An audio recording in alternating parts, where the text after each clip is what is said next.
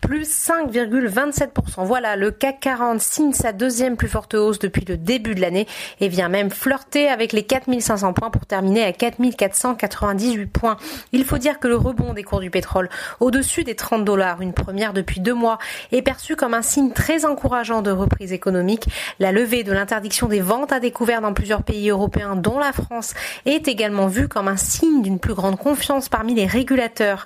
La Fed est venue doper les marchés avec un Jérôme Powell qui assure que l'institution n'est pas à court de munitions.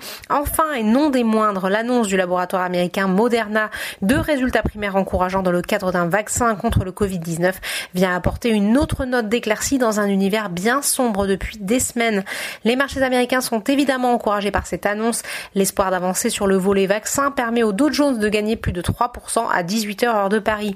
Il faut toutefois raison garder. D'une part, la biotech américaine ne parle que de résultats préliminaires et il faut noter que le chapitre Covid-19 est loin d'être terminé, même si le marché a décidé d'ignorer que 100 millions de personnes se retrouvent reconfinées en Chine. Sur le front des valeurs de l'indice CAC 40, l'espoir d'un redémarrage de l'activité permet à Unibail Rodamco Westfield de se hisser au sommet, plus 12,34% de hausse pour le titre de l'exploitant de centres commerciaux.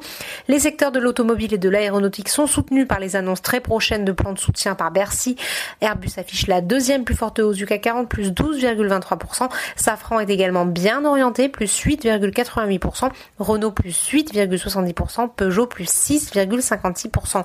Sur le SBF 120, les équipementiers automobiles en profitent, un peu plus de 11% de hausse pour Faurecia, plus 10,38% pour Valeo.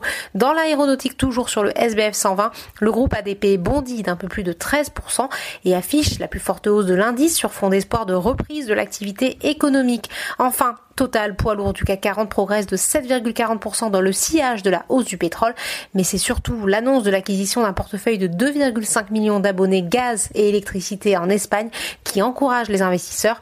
La Major pétrolière devient avec cette opération le quatrième fournisseur de gaz et d'électricité du marché résidentiel espagnol. Voilà, c'est tout pour ce soir. N'oubliez pas, toute l'actualité économique et financière est sur Boursorama.